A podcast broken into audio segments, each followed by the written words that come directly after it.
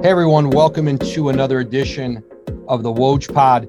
I'm joined by E S P N senior writer Baxter Holmes, who today has published on E S P N dot com uh, a significant story on the Phoenix Suns, their majority owner, Robert Sarver, and what is detailed, uh, according to Baxter's reporting, over seventy interviews with current former Suns employees, the painting of a disturbing picture of conduct by the owner, by those in senior management.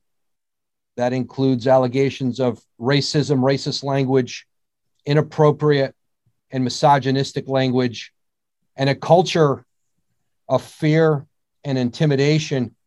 Baxter, good to have you here with me today as this story publishes. Take the readers through. They can see the story. It's been up on E S P N dot com, but take us through really, I think, you know, the key elements of your reporting in what was obviously a very involved, detailed probe into Robert Sarver and his seventeen-year run as the Suns owner. Thank you. Well, first of all, thanks for, for having me, Woj. I appreciate it. Um, you touched on something there that I think is important to kind of start with, and that's that seventeen years, uh, a seventeen-year run. And, and I would note off the top, in talking to staffers from the entire uh, period of those seventeen years, that the stories that they would share about the kind of things that they would see, the nature of, uh, and you touched on them there, on the nature of some of these allegations, you know, touching on racism, touching on misogyny, touching on a, a hostile workplace uh, led by fear, led by intimidation, retaliation, things of this nature. Uh, it was, it, you know, people from throughout the entire organization at virtually every level that you can imagine. As you mentioned, seventy interviews or interviews with uh, seventy current and former staffers in virtually every department uh, you can imagine. And the stories were uh, uh, really emphasized how there wasn't a single part of the organization that was immune to this type of behavior and this and this type of conduct. It was really very widespread, and again, over a very long period of time, uh, basically since he came in. Baxter, your story begins with a scene involving Robert Sarver and Earl Watson, the former head coach of the Suns. Walk us through that scene, what Earl Watson told you, and maybe the context with which that story is told, and, and how maybe it instructs a, a lot of this Suns story with Robert Sarver.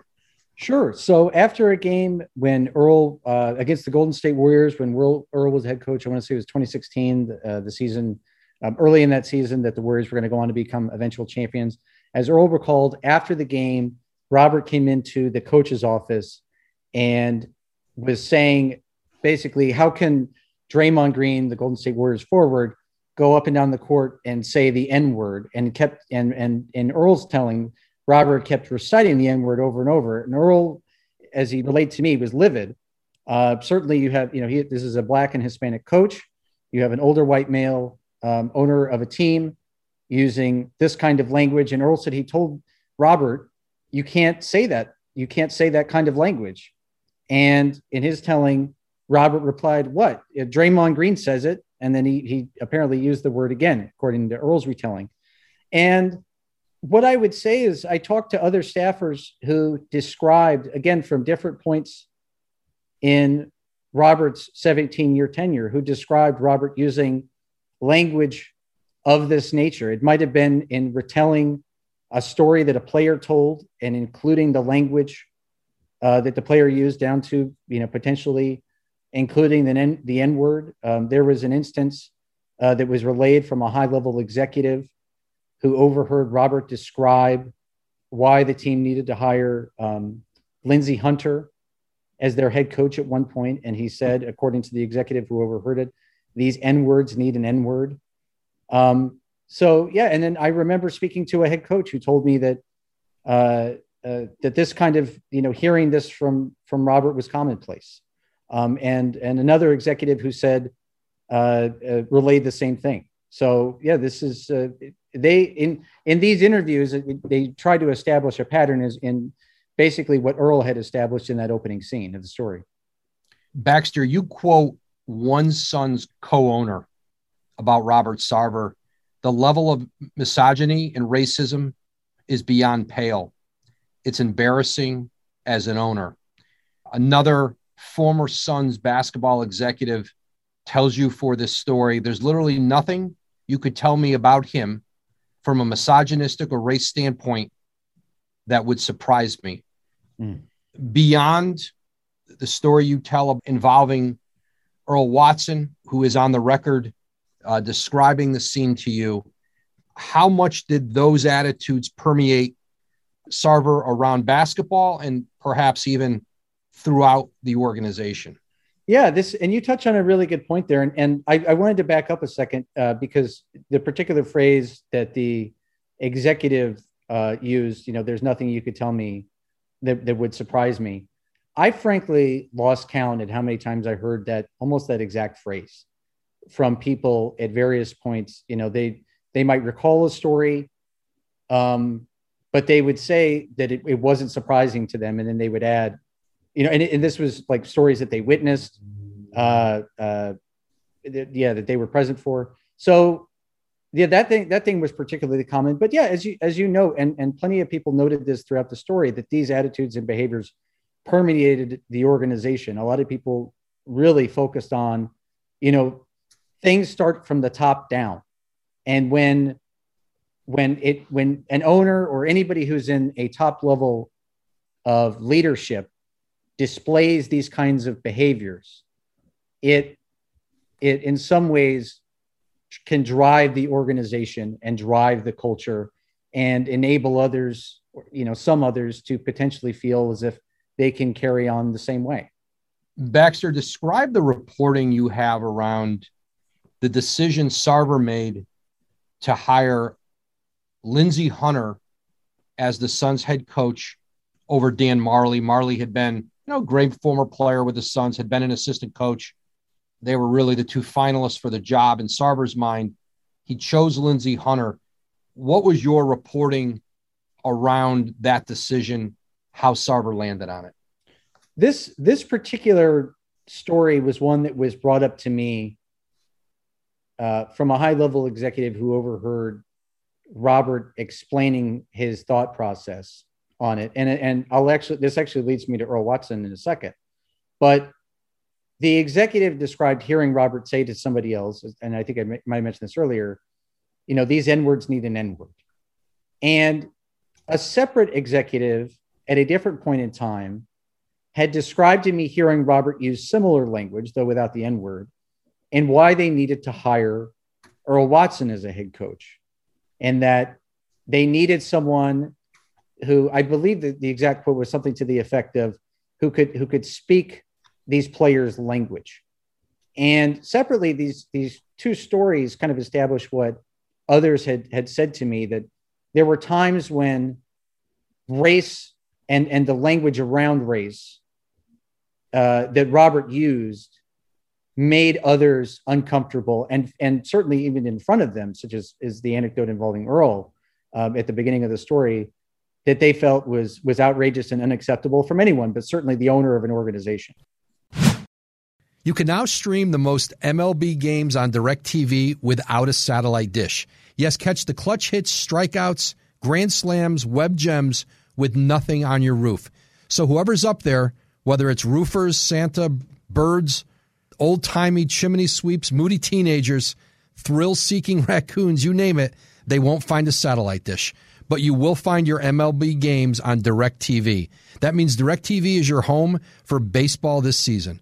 Root, root, root with nothing on your roof. Yes, stream your team. Call one eight hundred direct T V or visit direct T V dot com. Sign up today. Claim based on total games carried on sports networks. Sports availability varies by zip code and requires choice package. When you need mealtime inspiration, it's worth shopping Kroger, where you'll find over thirty thousand mouthwatering choices that excite your inner foodie. And no matter what tasty choice you make, you'll enjoy our everyday low prices, plus extra ways to save, like digital coupons worth over six hundred dollars each week. You can also save up to one dollar off per gallon at the pump with fuel points. More savings and more inspiring flavors make shopping Kroger worth it every time. Kroger, fresh for everyone. Fuel restrictions apply. Baxter, there is a lot of reporting in your story about Sarver and Sarver's management, his senior management, their behavior around female employees, the culture around women in their workplace. What were the themes and the threads you found through your reporting about the environment for women through these seventeen years with Robert Sarver as owner? There was, there were some very strong and obvious themes. And one of the very first ones that jumped out to me, um, and I, I remember a female staffer saying this vividly, but she just said, as a woman, you feel like you have no value. I, her quote is something to that effect in this story, but not being valued, feeling as if you're immaterial.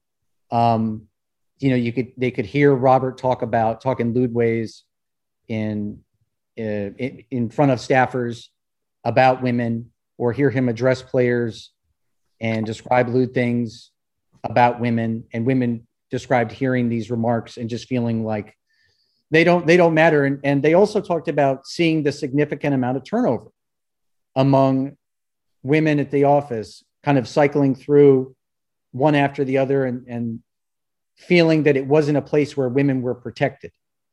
And there were a lot of, I, I, you know, I, of the, of the more than seventy interviews I did with current and former staffers, th- this was an incredibly strong theme, and many departed the organization. I would say men too. And there, a very common phrase that people recited time and again uh, was, I couldn't take it anymore. And this was a phrase that was said so often by so many people in so many different departments over the years, departments that were nowhere near each other, people that that never worked in any capacity together, maybe never even knew each other because they were so many years apart. Maybe they were there early on after Robert took over, or they were there even into this year, um, even into this month that you and I are talking right now. And that phrase, I couldn't take it anymore, was recited. Uh, that if there was one particular phrase that I heard more than any other, it was that. And, uh, but you, to go back to your point, I especially heard that from women, um, it, as they described what the workplace was like with respect to how they were treated, how they felt they were valued, and just that it, it wasn't a place where they were protected. There's one particular anecdote in the story, Baxter, about a female employee who says she had been assaulted by one of her male counterparts outside of the office, reported it, according to her, to, to the Suns, and what the Suns' reaction to uh, her complaint was. Yeah, it, uh, I was told that H R's suggestion was that we can move your desk. Uh, at the time, I was told this coworker sat next to the individual who allegedly physically assaulted her.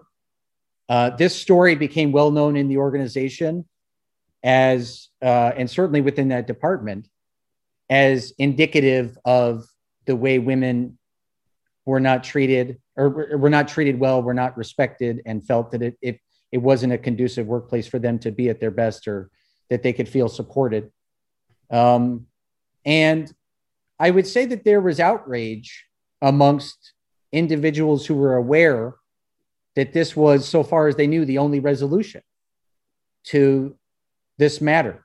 And on top of that, what I would add is there are different stories that people tell at different points in time of things they were, that they saw in their department, of things that, uh, uh, you know, became, well, maybe they saw at, at different staff meetings, that really became touchstone moments for how they would describe this culture and this workplace, and how maybe how Robert treated people or how certain members of the leadership team treated people.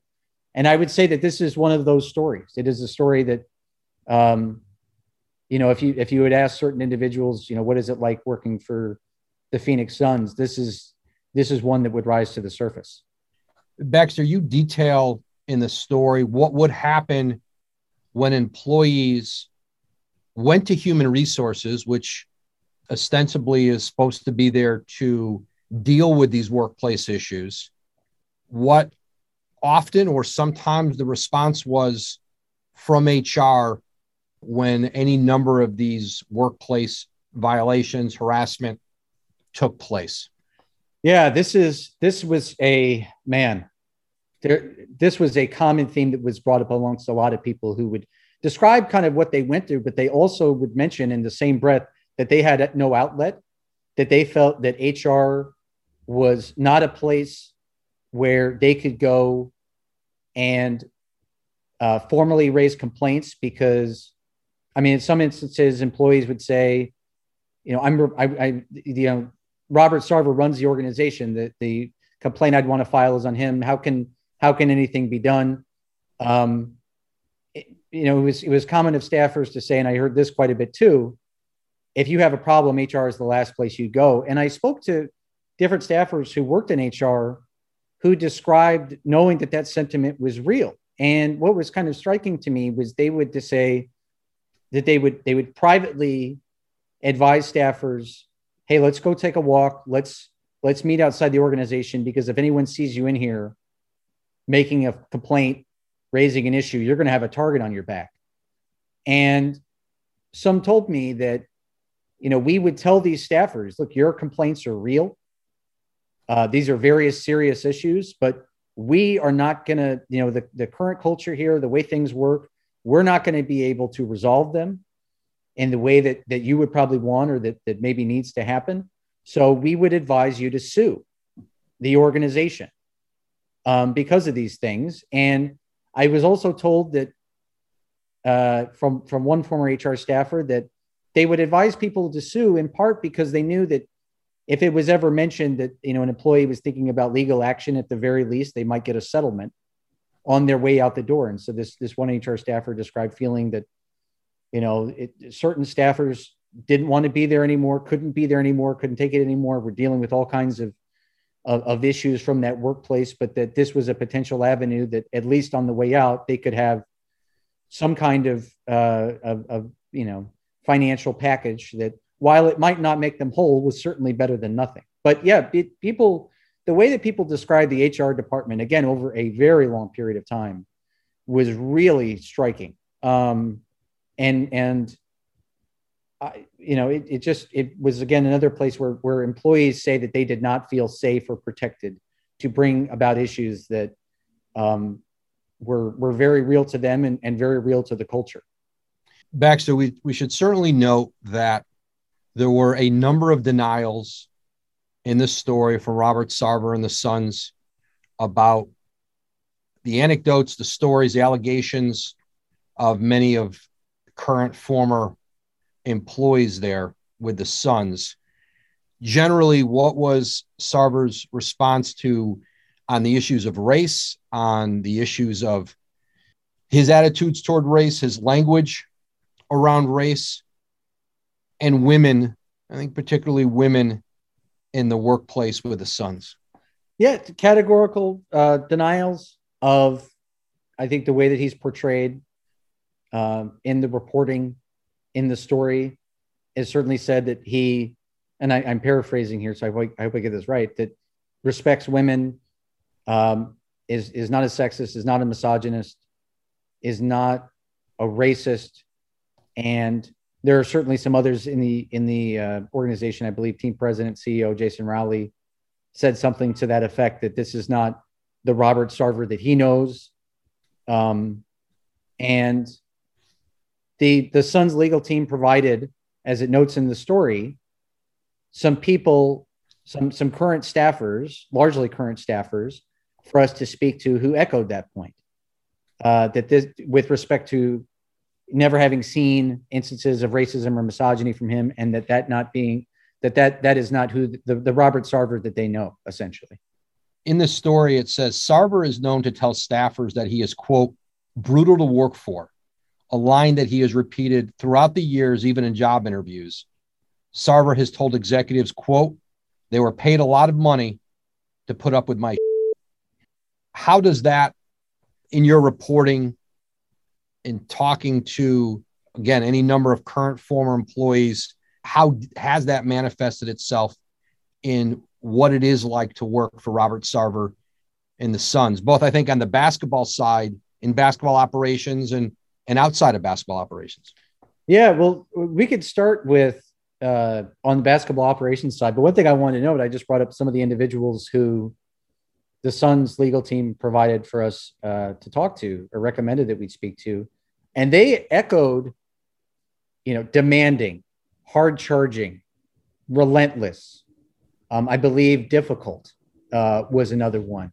These are these are things that I think have also been written in, in numerous stories throughout the years that have tried to capture his personality and, and whatnot. But with respect to basketball operations, you know, one of the things that that um, and it's it's in the story that I talked to a number of people about, and they would talk about post-game beratings of the of the coaching staff.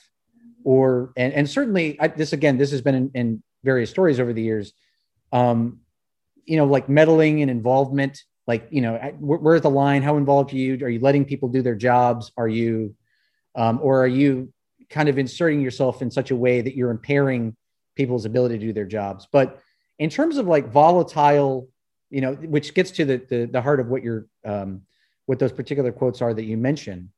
In the post game, you know, after losses, you talk to coaches who would describe uh, these these blow ups in the coaches' locker rooms after games.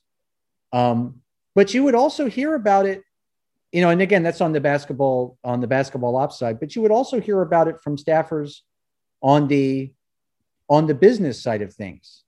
If things weren't uh, if things weren't going well. Um, and there was always a big, people would, would really emphasize on the financial side of things, like, you know, with where, and, and Robert's background is in finance as a banker.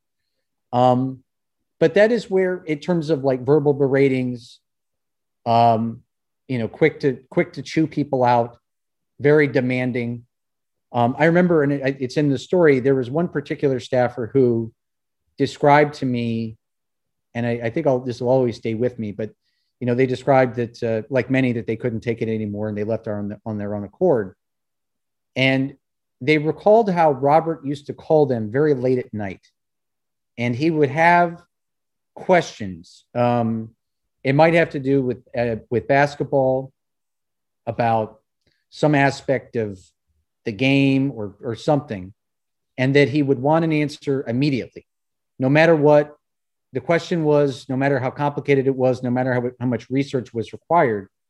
And the person is no longer at the Suns. And they said, I still deal with these issues of every time the phone rings at night, of hearing this demanding, kind of bracing voice on the other end.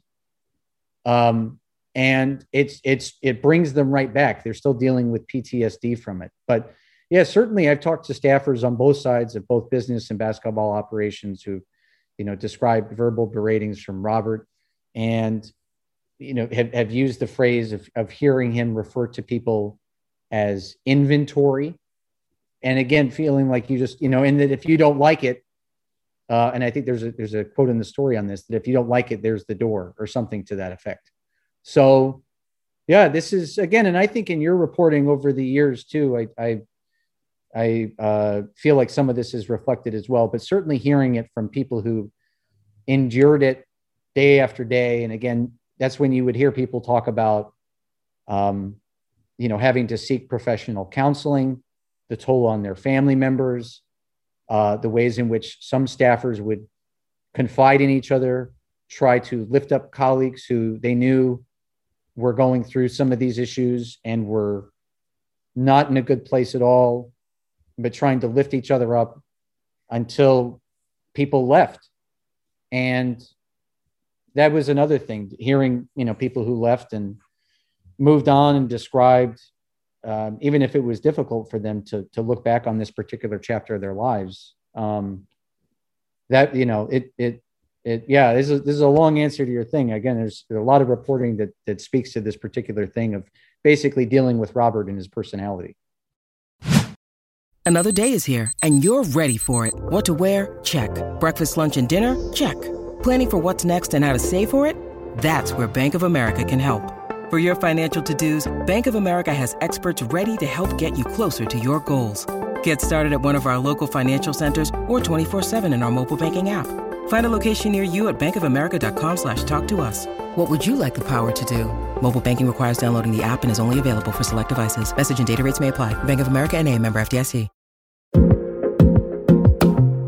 Baxter, another theme in your reporting, a story that I think is upwards of seventy-five hundred words, excruciating detail throughout this piece, the theme of property and at different levels of the Suns organization, the idea that Sarver and the culture around the Suns saw people as property.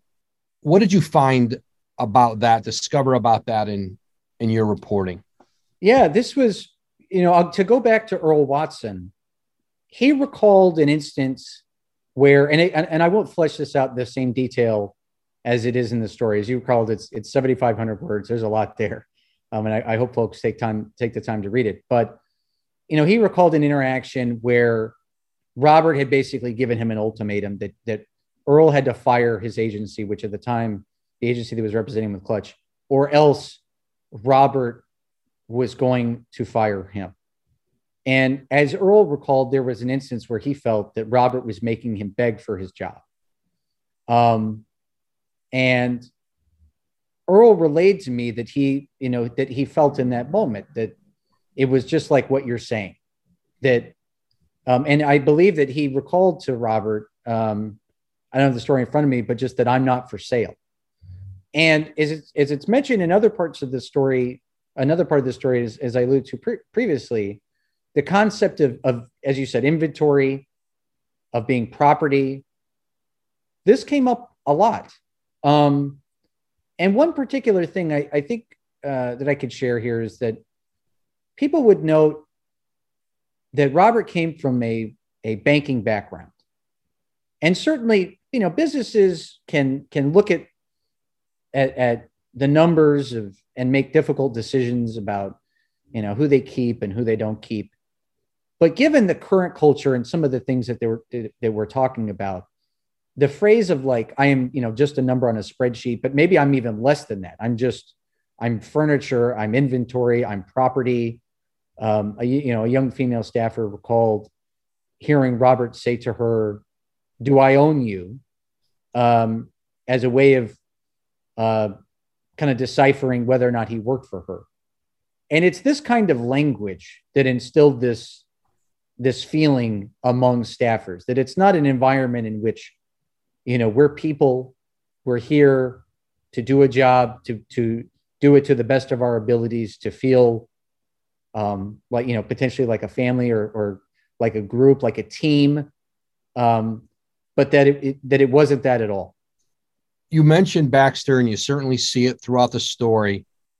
Any number of denials from Robert Sarver, the Suns, around your reporting.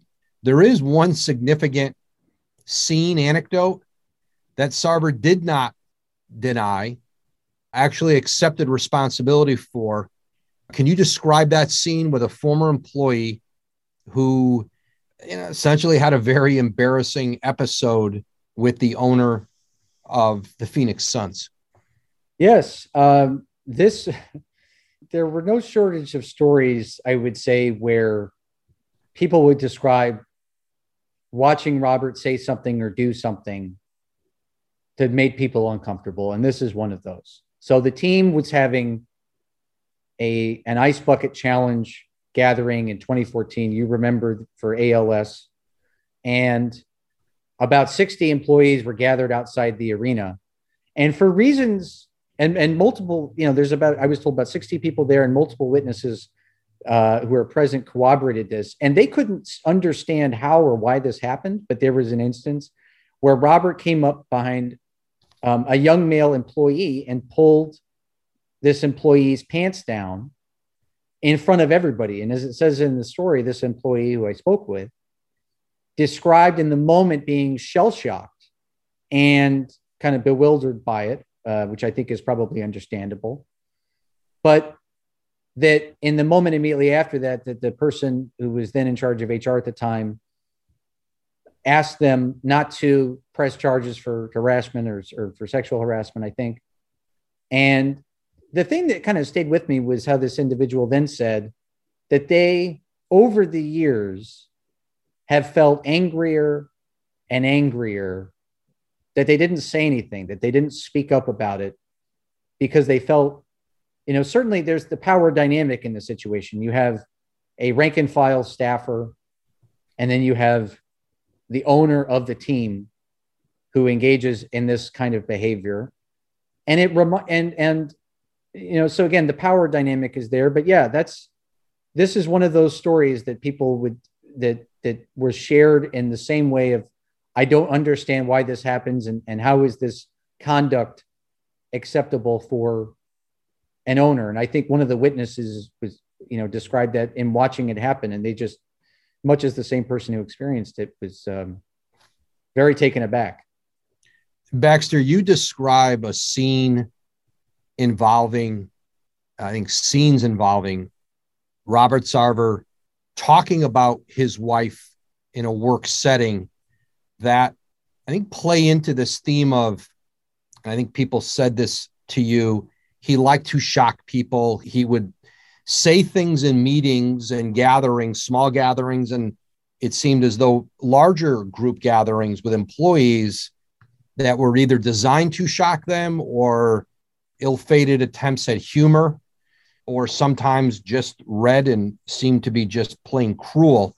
But there was one or two scenes that included his wife. Yes. Uh, one early instance, and I, and this was Uh, not too long after he came in, but staffer, multiple staffers who were present recalled him passing around a photo of his wife in a bikini for reasons of which they weren't quite sure.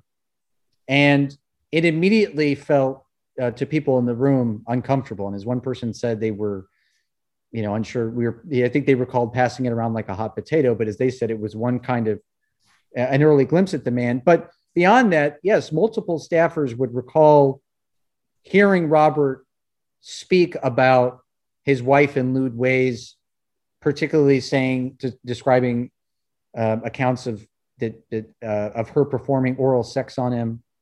Um, I think we also note in the story of him talking um, in front of staffers about condoms that he'd wear.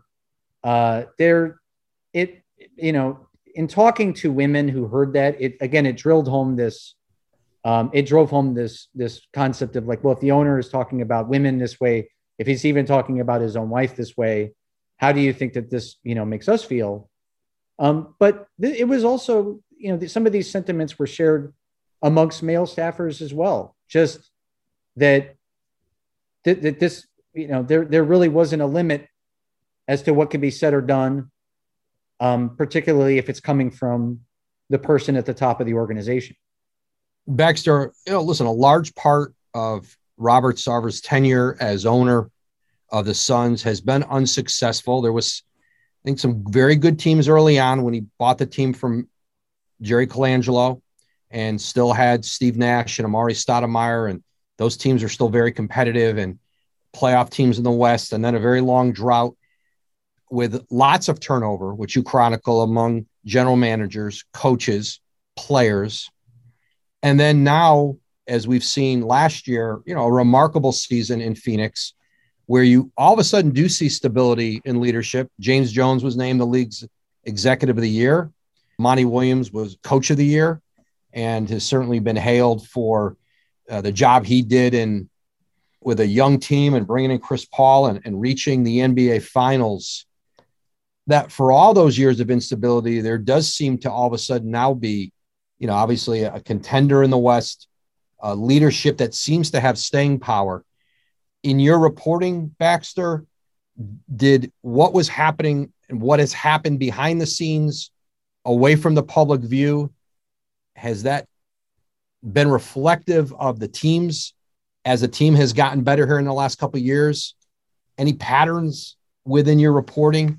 It's interesting that you bring this up because I think, like a lot of people, seeing the Suns after this this ten-year playoff drought in which they were often at the very bottom of the league, in position to have a high lottery pick, a chance at the number one pick, seemingly time and again.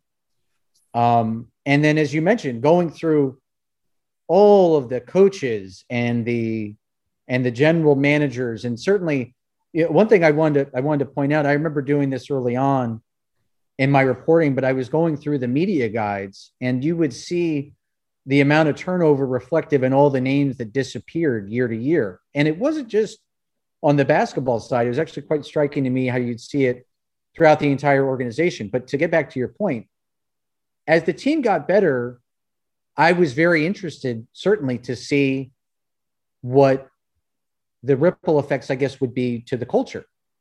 And in talking to current staffers, uh, they would, I had current staffers describe how, in many ways, things were lower than they'd ever been, and that they weren't able to enjoy the success that the team was having because of many of the same, um, uh, you know, character traits of the culture that, that we've been talking about that existed through the bad years are so deeply ingrained that they persist now. And some relayed to me that there was this duality of seeing excitement in the city, seeing excitement around the league, that the Phoenix Suns are back, that they're going to the finals, they have a two oh lead, but that behind the scenes, staffers were miserable, that they couldn't enjoy this moment that for some of them, they had been waiting for after all these years at the bottom of the league. And there was one particular word that I heard quite a bit on this front, and the word was bittersweet. In your reporting, what did you discover about how much, if anything at all, the league office knew about this environment, about these stories that are in your E S P N story, and whether anybody or any of these employees, when they couldn't get, when they weren't able to get resolution or satisfaction from H R in Phoenix, went to perhaps may have gone to the N B A, uh, the league office, to see if they could help with this environment. What did you learn about, if at all, that was part of the scenario? I, I was not made aware of any instances or hearing of any instances where employees took that route. Um, and so I'm not, I'm not clear on how much the league office knows Uh, about, you know, uh, whether it's the general state of the culture or specific allegations with respect to Robert or senior leadership there over the years.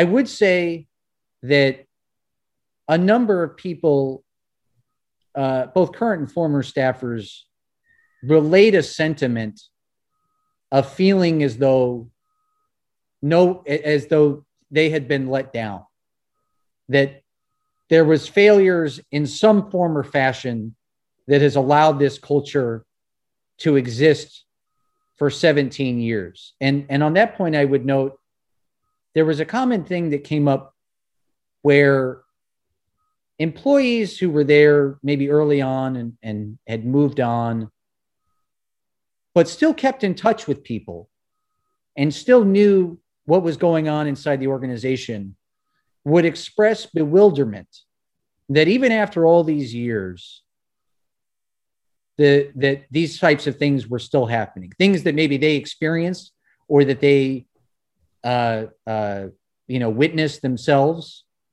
were still taking place many years after their departure. And that sentiment was relayed from current staffers who knew uh, of, and we're in touch with former staffers. Maybe they talked to them before they ever took a job in Phoenix. And they were bewildered to see that some of the things that they had maybe been warned about or or had heard were happening uh, to them. So again, the, the length of time. But yeah, to your point, I, you know, some people feel that they've been let down. But I, it's it's like what institutions have necessarily failed them, um, and and they themselves have these questions. You quoted one current business operations employee telling you, quote, if the commissioner comes in and investigates to see what the F is going on in Phoenix, he would be appalled. Yeah. Um, and and I, I would note here that the concept of an N B A investigation was brought up time and again by staffers in wanting to know why there wasn't one and why there hasn't been one over the years. And then they would say, I mean, seventeen years, like, come on.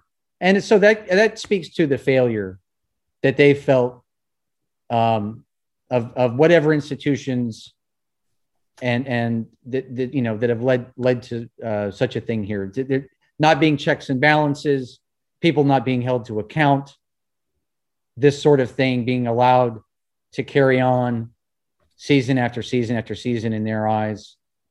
But yes, the concept of an N B A investigation, um, especially I would say also as other N B A investigations, whether in Dallas, whether in with the Clippers take place, some people have, have absolutely wondered, you know, why not Phoenix?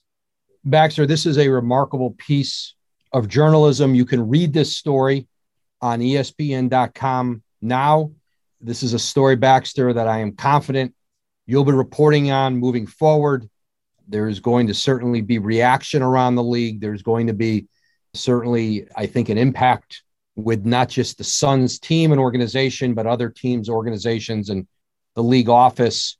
Thanks for taking the time to visit with this. I know we'll be talking more about Robert Sarver and the Suns, uh, I think, in the near and, and distant future.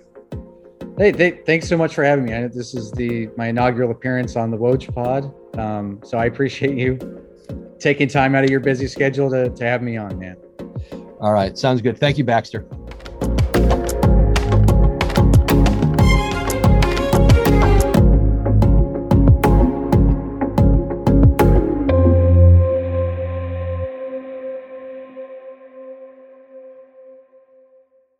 And now, two pigeons bemoaning the fact you can stream DirecTV satellite-free. You see this? A family watching baseball on DirecTV with no satellite dish in sight. Let's heckle them. You call that changing the channel? Choke up on the remote, buddy. I hope getting all these games on DirecTV makes up for your mother not pre-chewing your sunflower seeds. DirecTV has the most M L B games. Call one eight hundred direct T V. Claim based on total games carried on sports networks. Sports availability varies by zip code and requires choice package. Terms and restrictions apply.